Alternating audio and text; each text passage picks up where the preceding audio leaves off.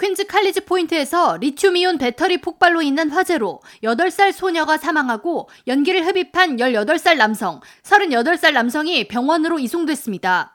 화재는 17일 오전 7시 30분 칼리지 포인트 130 스트리트 소재 연립주택 3층에서 발생했으며 목격자들에 따르면 건물 앞에서 시작된 화재가 빠르게 건물 뒤까지 번지면서 많은 연기가 났고 주민들은 서둘러 대피했습니다. 뉴욕 소방국은 신고를 받고 화재 장소에 도착해 1시간 만에 화재를 진압했지만 미처 대피하지 못한 8살 소녀 스테파니 빌라 토레스를 발견했고 소녀는 현장에서 사망한 것으로 판명됐습니다.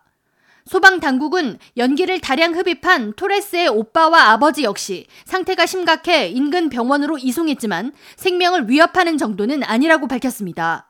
한편 리튬이온 배터리 폭발로 인한 화재가 최근 급증세를 보여 소방 당국이 긴장하고 있습니다. 지난달 뉴욕 시영 아파트 이스트 할렘에서 리튬이온 배터리 폭발로 8살 여자아이와 36살 남성이 사망한 바 있으며 해당 사건이 발생하기 이틀 전 브롱스 아파트에서 유사한 화재로 27살 남성이 사망한 바 있습니다. 뉴욕시 소방국은 해당 화재 원인으로 모두 전자스쿠터 리튬이온 배터리 폭발을 지목했습니다.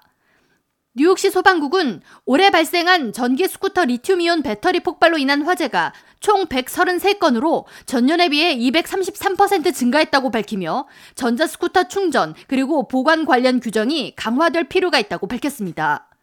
전문가들은 리튬이온 배터리를 장착하는 제품이 점점 늘고 있는 만큼 제품들의 배터리 화재 사고에 대비한 기능을 필수적으로 마련해야 한다는 목소리를 높이고 있습니다.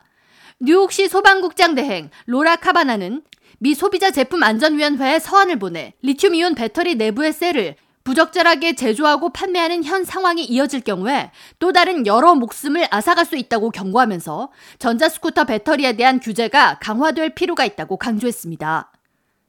K라디오 전영숙입니다.